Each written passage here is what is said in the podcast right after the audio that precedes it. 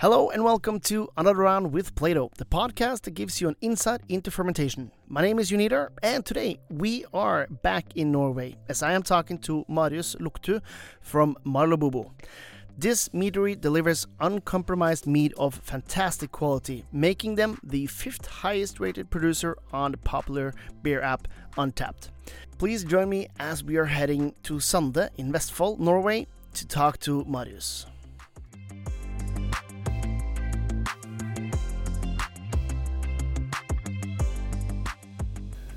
I would like to welcome to the podcast um, the official potato or CEO of Marlobobo, Marius Loktu. Uh, welcome to the podcast. Thank you very much. Uh, and we are situated here in um, in I won't call it a warehouse, but fermentation space, which is uh. And and perhaps you could give me just a quick introduction to what is Marlobobo. Uh, Marlobobo is uh, meadery. Uh, now finally located in uh, in Vestfold. Uh, since our start in 2020, we have been uh, going from location to location, from basement to basement.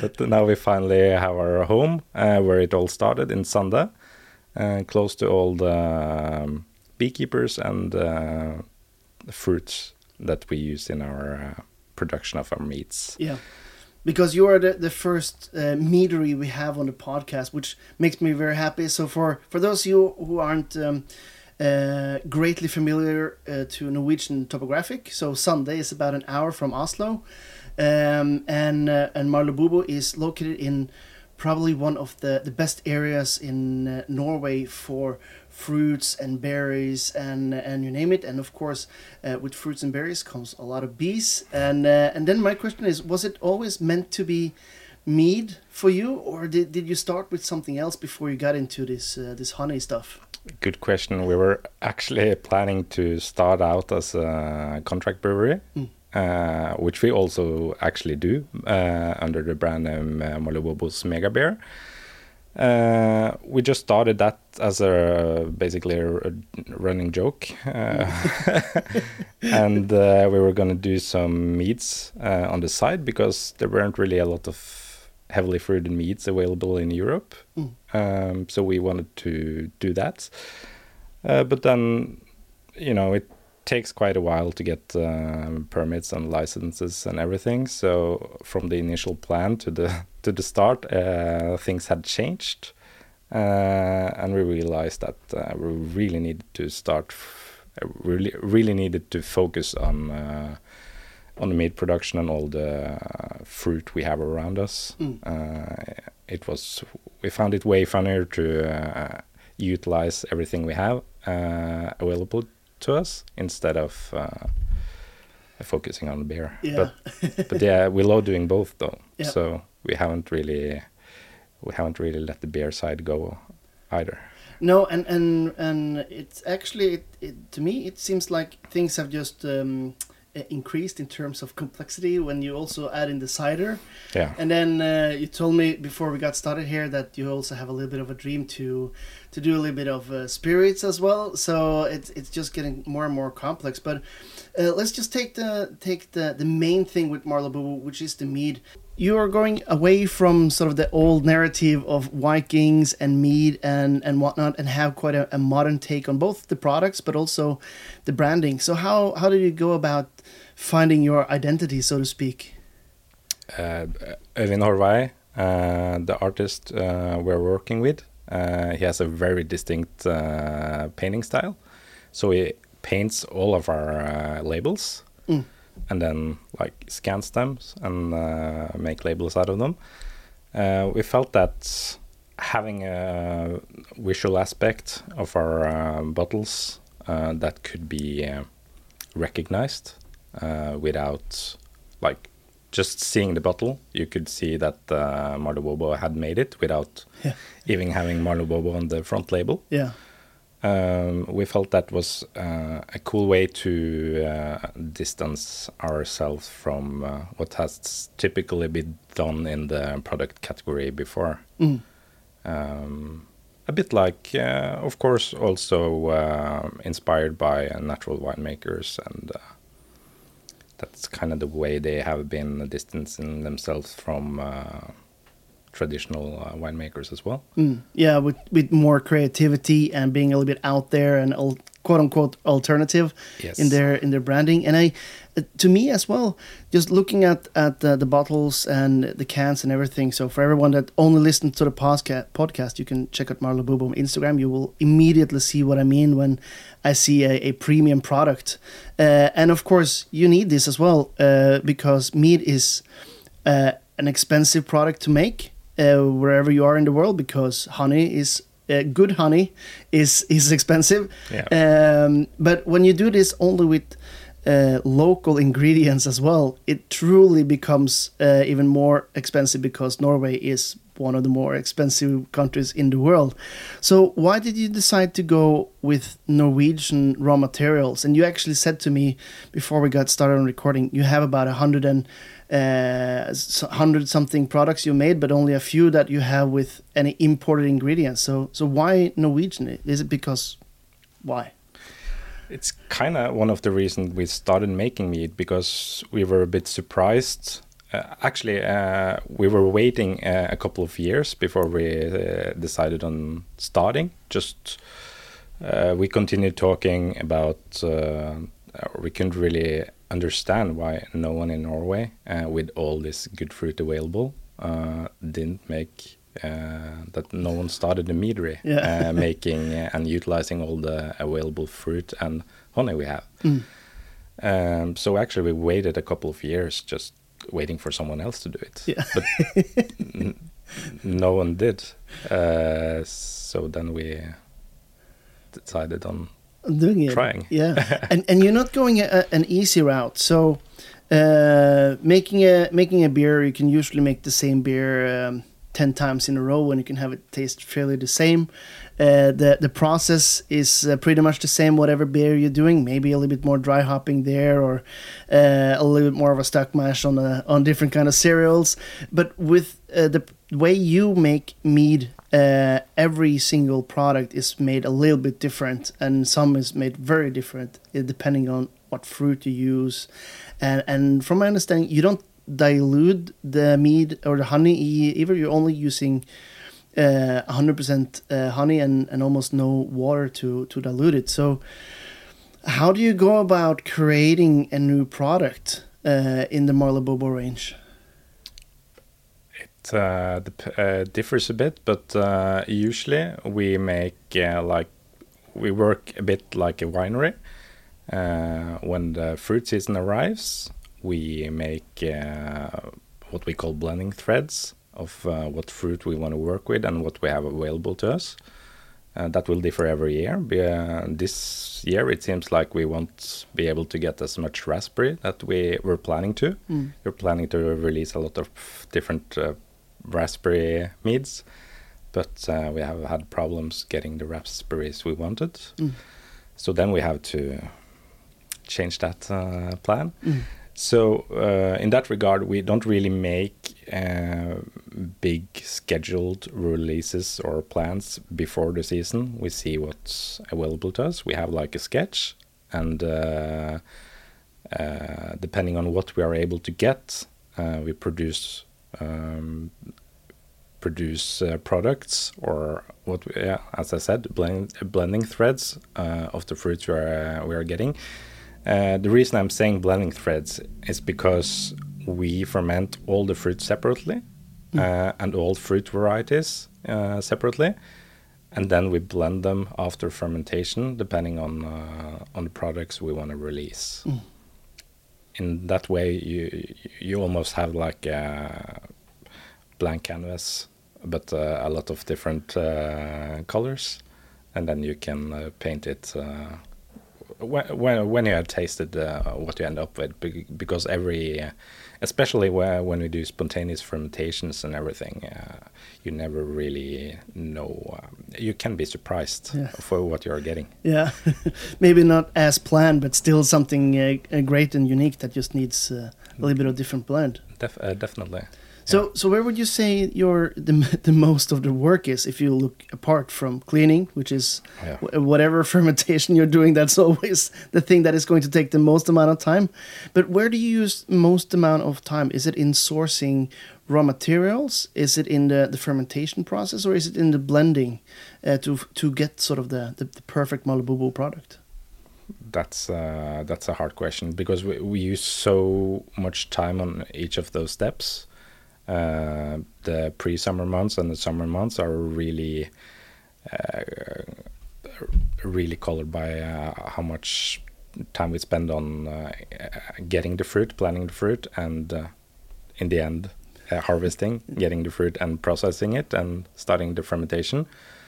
Um, and um, afterwards, like now, we are doing this uh, in October, and uh, uh, from this time on, we don't do that man, uh, many fermentations. So from this time on, uh, we will use a lot time of a lot of time on the blending side and uh, the packaging. Mm.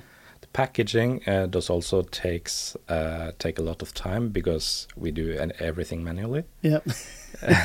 we have like a four-head bottle filler, Mm. uh, a gravity filler, and uh, a semi-automatic corker, and uh, then we uh, have a semi-automatic labeler. Uh, And then you wax and some then of the we wax. yeah. Yeah. But that is automatically. Uh, my my grandfather does a lot of it, so it's also semi-automatically.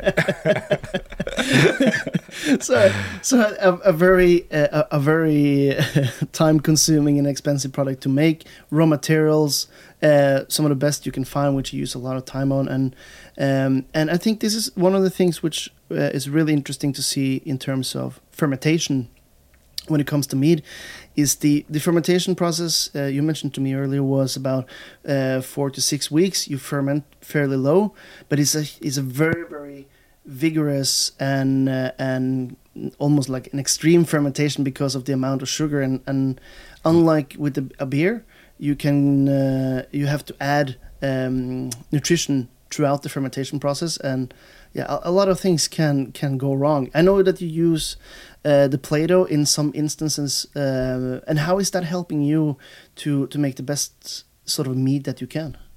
Since uh, our um, the contents in our tanks are so expensive because of the raw materials, uh, which makes it really important to keep track of everything. Uh, no room for mistakes. Uh, Plaato, uh, the Plaato Pros, has helped us a lot there uh, in regards that you're instead of uh, going um, every day and checking the gravity of each tank, we are able to monitor it, monitor it um, on um, uh, on an app and check it uh, wherever, wherever we need, wherever we are, um, and then we are able to uh, see uh, what is it called. Uh, Yeah, like the specification of of the liquid. yeah, you can have full control of the temperature and the gravity uh, in real time, uh, and uh, if we see a difference in uh, how quick it's fermenting, like if it's slowing down or if it's speeding up, we can either uh, control it by nutrition, uh, or we can control it by temperature change or uh, adding oxygen to the tank. Uh, that is something we have always done, but uh, with the Plaato, you can definitely uh, we can definitely uh, figure out if anything is wrong uh, a lot quicker Mm. than if we are doing manual uh, sampling. It it sounds like uh, a mistake is a little bit more expensive for a batch of mead than a, a batch of beer because a batch of beer you can quote unquote just make again and Yeah. just throw it out. But if it's mead, uh, there might not be the fruits that you had. There might not be the meat, the the honey that you have sourced, and just seems like the consequences is a little bit more grave for a meadery than a than a brewery. If um, if I'm understanding correctly. Definitely. I mean, we also make uh, beers and let's say a heavily fruited kettle sour with the fruit puree. That's six to eight times cheaper in uh, raw materials uh, per liter compared to the meads we make. Yeah. so uh, you could like almost like uh, 150 liter tanks of mead is as expensive as a thousand liter tanks of heavily produced sour. Yeah, it's a, it's a very different um, uh, calculation. That that's for sure. Yeah. Uh, some of the some of the things which uh, which you, you talked about a, a little bit uh, when we started out, but uh, you mentioned you having a, a, beer lineup, you have a, a, a mead lineup, of course, which is the core, and then you also have the cider, and and and you use a lot of the same fruits that you use in the mead, You uh, reuse for a second batch of either cider or something. How how do you go about uh, making sure you get the most amount of, of value out of each raw material when you work in that way? We figured out uh, after our first year of production that uh, we felt like we were uh, wasting a lot of the fruit going out of the fruit fermentations of the meats uh, because we don't like to press the fruit. Uh, I mean, sometimes we do, and often we do, but for many products we don't press them. We just free free run uh, the juice through a sieve, which is inside the tank and uh, left in the tank will be a lot of uh, fruit, uh, like macerated fruit, and uh, some juice, and uh, also uh, some honey, Mm. which has stuck to the fruit and, and the juice. Um, we figured um, that making a fruited cider um, or other like bubbly fruited creations could be could be a cool thing in Mm. terms of reusing the fruit. Um, so uh, the first, I think the first thing we tried was just, yeah, I think we we did a spontaneous. We we do a spontaneous cherry mead called Stansbury Free Jazz, and uh, when we had the cherries left from that batch, we just poured over fresh uh, apple, like freshly pressed apple juice, Mm. and uh, it continually continued to ferment since uh, you had so much of the spontaneous culture in there. Um, and we weren't really we weren't happy with the result right away, but we bottled it nonetheless and just kept it in storage. And after six months, it was starting to taste really good. Yeah. Uh, and then we just a lot of iterations after that. Uh, most of them we kept for ourselves, and some of them we released to bars and uh, small releases. Mm. And then uh, we figured out that uh, we got to a place that uh, we were happy with the results and uh, started re- releasing a couple of them. Uh, until recently, all of them have been bone dry. Some have been fruited ciders, and some have uh, we have called uh, fruit pet nats. Uh, when we call something fruit pet nat, we um, uh, we bottle it before the fermentation is over. So um, when we have uh, a couple of gravi- uh, gravity points left, uh, we bottle it, and then it will just continue to ferment and uh, m- make carbonation in the bottle Mm. from the yeah from the And the residual sugars or yes Yeah. naturally and uh, and then you can also if it's if you're coming uh, there to bottle uh, you plan a bottling day and uh, it's fermented slightly above uh, what you have planned uh, you could also just add a little bit of apple juice to to get the the, f- the final final gravity correct Yeah. It, it, it sounds like a, a very sustainable way of doing it, yeah. Uh, both for the environment, you know, using the most amount of, of of the fruit as as possible, but it also makes a lot of sense economically yeah because it's so uh, so expensive um, uh, a- a product and raw material that you have. Uh, but it also, I think, creates some challenges when it comes to a portfolio because then your portfolio. Uh, compared to a few of the other guests that I've had on the podcast before, which are breweries, which is they have their plan of the next year maybe ready the before the year is starting in terms of what products is going to be launched and marketed and, and whatnot. Yeah. You just get all right so i couldn't get raspberries. What can we do instead of that? And uh, and and uh, yeah like you said maybe you get a, a a bonus product because you're reusing some of the raw materials. Uh, how do you go about um, creating a portfolio and an identity when it's so fluid and and, and moves with uh, well, basically whatever is going to happen with the season. It's uh, it's really hard. We, we we usually have some some plans. Like uh, almost for the last couple of three years, we haven't released just a few products. We have re- released twice.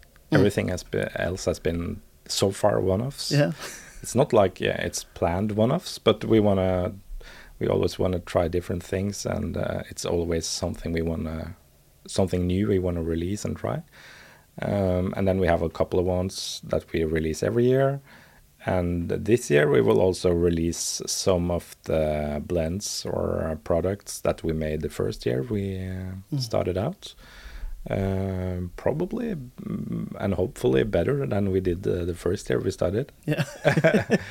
so uh, improved versions, um, but uh, with the same fruits and the same um, same flavor profile. Mm.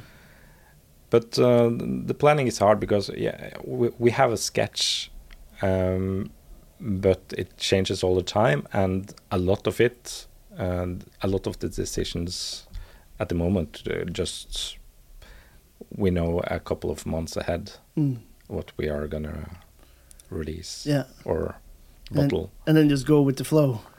yeah, exactly. And it's also hard in terms of uh, label cost. Is uh, it's kind of uh, cheap to uh, to print a lot of labels at one time, but it's very expensive to just have small batches. Yeah.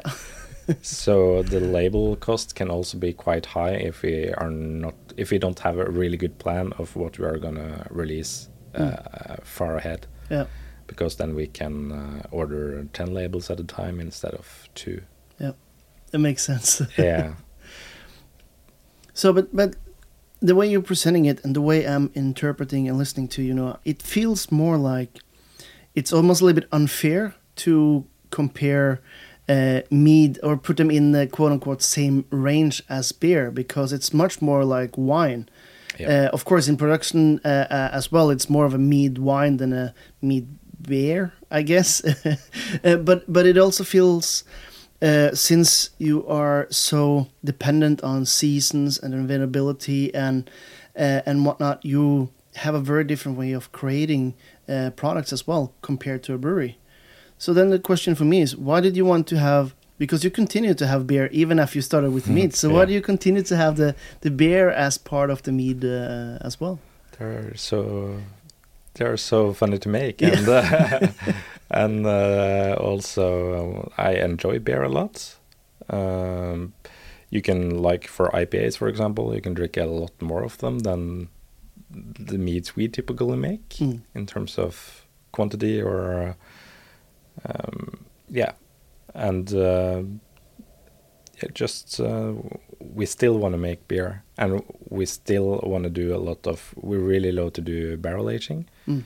so we want to increase the barrel stock of beer in terms of uh, imperial stout barley wine strong ales everything. And uh, there as well just not especially have a set plan. We we never um, we never uh, make or fill 10 barrel th- uh, barrels thinking that will be one product Yeah. we fill 10 barrels and that will be a blending stock for Mm. future future products Mm. so recently we filled uh, eight barrels with barley wine same recipe in all of them but of the eight barrels there were rum barrels bourbon barrels different brands uh, maple syrup barrels and uh, and yeah two also uh, two of the barrels were bourbon barrels but uh, we had the mead in them before Mm. so you had the mead component there as well, which really is shining through. And then you have there as well. You have blending threads. But yeah, I don't know. Uh, as uh, the more I think of it, uh, I think I'm also a bit in love with the, the process in terms Yeah. of making recipes and making uh, blends, and uh, always tr- trying something new. So I can't really can't uh, let bear go. But it make it makes sense because it, it seems like you thoroughly enjoy creating well flavored, fairly intense products when when you do it. Um, and it was said uh, in the beginning of the recording that uh, it's an, a Norwegian way of saying that you do everything is that you're a, a potato, Yeah. you do everything. But maybe uh, in the in the very end that you're a blender, and then everything else comes as an addition work to do the blending. In a way, I, I mean that's the thing I enjoy the most. Uh, enjoy the most. Uh, I'm looking forward to when we are finished with most of the fermentation for this year, and I can just f- focus on the stock we have Mm. and make products. Yeah, That's the funniest part for me, definitely. yeah, But it's also, but it's uh, it's hard because it's also very fun doing the fruit processing, doing the uh, finding fruit, Mm. tasting new fruit, uh, being surprised by how good some of the fruits are, and all the surprises that you can get uh, during the fermentation process, uh, and all the tweaks you can do during the fermentation as well. I think that is also as much fun for me than the blending is finding small tweaks you can do to uh, improve the fermentation. Mm. I can uh, I can read about that all day. yeah. yeah, it, it sounds like a an, an ongoing process, and uh, by, by the by the things you're saying, it seems like it's an ongoing process that never is going to stop, no matter how much of a master blender you become. You always feel like there's something new and cool to uh, to explore and, and create. Yeah. Um, going to to wrap things up here, um, but I I mean you are uh, making. m- We're focusing a lot on on the mead here, of Mm. course. We're mentioning you have a cider as well, pet nats. You have the beer as well. Uh, but out of all of those things, the the one most quote unquote mythical is the the mead. Um, and and I don't know what what is uh, from you as a uh, as a, uh, a CEO of a meadery, uh, one of only four, if I'm not mistaken, in Norway. Yeah. Yeah. yeah. Correct. So uh, you're not a lot of of people doing the missionary uh, way of teaching people of the mead. What are some of the the things you you have learned throughout this um, journey you've had, creating uh, exciting different products in a category almost unknown to your audience? What are some of your like key learnings? I think that uh, the one of the still the hardest things is that people think uh, mead is a, a type of beer. Mm. It would be easier if people didn't have any connotations to mead, like they didn't really, uh, they knew nothing about it. I think that would be easier uh, for a product category compared to uh, people thinking it's something else Yeah, because you always have to try to explain that. But uh, the thing is that uh, people are always. I, I find that most people, if they are, if they know what they're tasting, they are uh, extremely surprised by uh, what mead can actually be mm. and uh, really floored by the complexity and the concentration of it. And um, I, I find it to be a bridge between um, you have the craft beer people and you have the uh, wine people. Wine people won't touch beer, and a lot of beer people won't touch wine.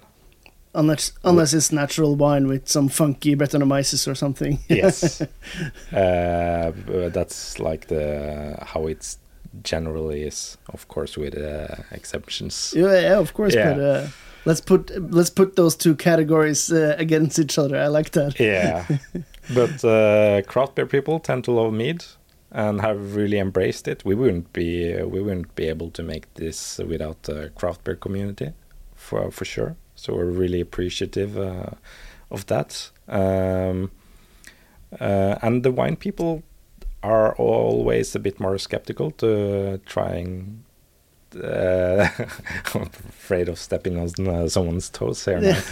uh, trying something else than wine. Um, but um, it's right up their alley. Mm. Uh, they have embraced cider, and uh, I think they're about to start embracing mead as well. Yeah.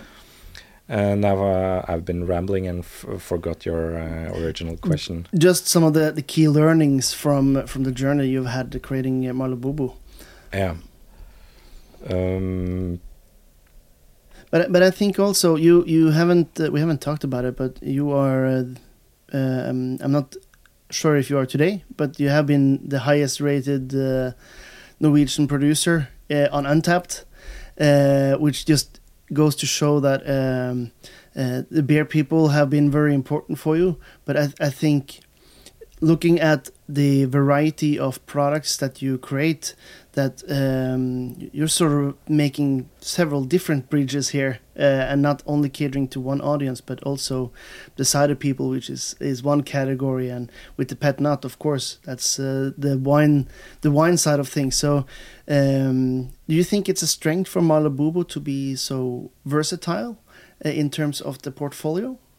I think it is. I mean, in some ways, uh, I think it can confuse people if they're not really into uh, craft beer and uh, uh specific brand names and uh, everything. Uh, I think, but I think it can be very good in terms of reaching a wider audience. you're able to pivot to one of the categories if something starts interests starts dropping for some mm. something and I feel we have a good foothold in all of them, at least the beer side and the and the meads. Mm. The cider is still new, so uh, yeah, we'll see what's what will happen there. But um, yeah, I think it's a strength to uh, to be able to do so much different. And it was, uh, I mean, we were, it was uh, according to the initial plan in terms of that we wanted to be able to. You never know what is going to happen. We want to have our foot in more pies. Mm, yeah. yeah. To, uh, so you just accepted there will be a little bit of a chaos, but it's going to be a controlled chaos in in terms of what you're doing. Yeah, at least we're trying to. Yeah. but controlled chaos, uh, I think is a very good uh, sentence for our uh, production as well. I, I, like that. Uh, Marius, I'm not going to take more of your time. I appreciate uh, you um, uh, taking us into the world of uh, Marlobobo, and uh, I look forward to uh, tasting the first spirits in the future when you when you get there as well, and creating some more intriguing and complex blends for us. Thank you for your time. Yeah, thank you. Thank you for coming with me to Sande and for listening to my talk with Marius from Marlobobo. It was inspiring to get a look behind the curtains of one of the highest rated producers in the world and to learn about the focus on locally sourced ingredients to make this happen. This time we visited Norway, and next time, well, who knows? Because in this podcast we're going all around the world of fermentation. So don't forget to subscribe to uh, join the journey. As always, sharing is caring, so do feel free to share this with a mead lover or a coworker and uh, have some good discussion around one of the most uh, fun liquids out there, mead. Until next time, have fun, drink well, and take care.